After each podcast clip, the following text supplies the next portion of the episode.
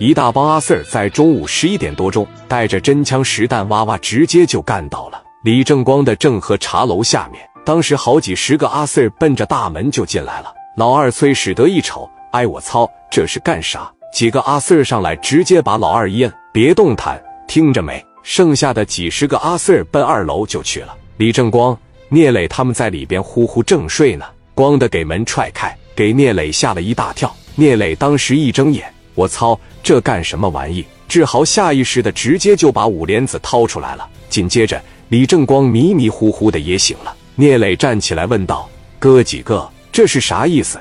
这怎么直接闯入民宅呢？”阿 Sir 带头的说：“这是跟你没关系，我们是来抓李正光的。”聂磊说：“那怎么能跟我没关系呢？李正光是我的好兄弟。再说了，你们凭什么抓他呀？你们有抓捕令吗？想抓就抓呀！正光，你是有啥事吗？他们怎么来抓你呢？你跟我说，没事，咱不用怕他们。”当时阿 Sir 对着聂磊说道：“你是谁呀？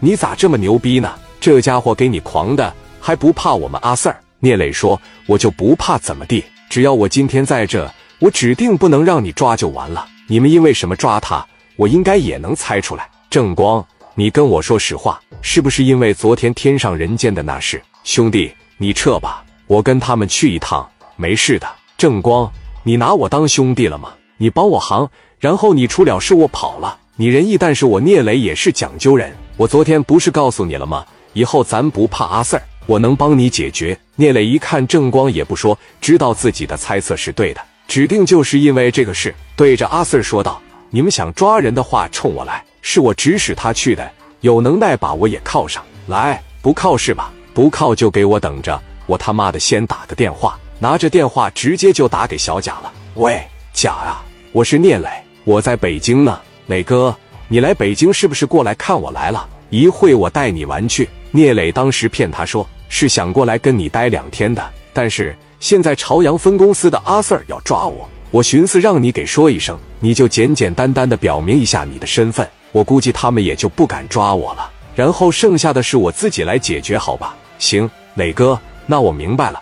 你让他接电话吧。聂磊把电话给阿 Sir。喂，你好，哪位啊？我自我介绍一下，我姓贾，我爸老贾是主管你们这个系统的，你知道是谁吧？当时这阿 Sir 听完这话，直接说话语气就卑微了。哎，你好，你好，知道知道，这绝对是属于上上上级了。小贾说：“你现在要抓的这几个人都是我的好朋友、好哥们。你呢，要是还想在这个系统里工作，还想吃这碗饭的情况下。”你现在给我个面子，人你就不要抓了，好不好？阿 Sir 一听说，贾总抓不抓人不是我能说了算的，我也是收到上级的命令。另外这个事好像还牵扯着小院院的代销，代销这边咬着他不撒手，我就是负责干活的。您呢也别让我为难，你跟我们是总公司的领导，还有小院院的代销沟通一下子，然后等我收到上级的命令，我在执行，好不好？小贾听完，当时就来火了。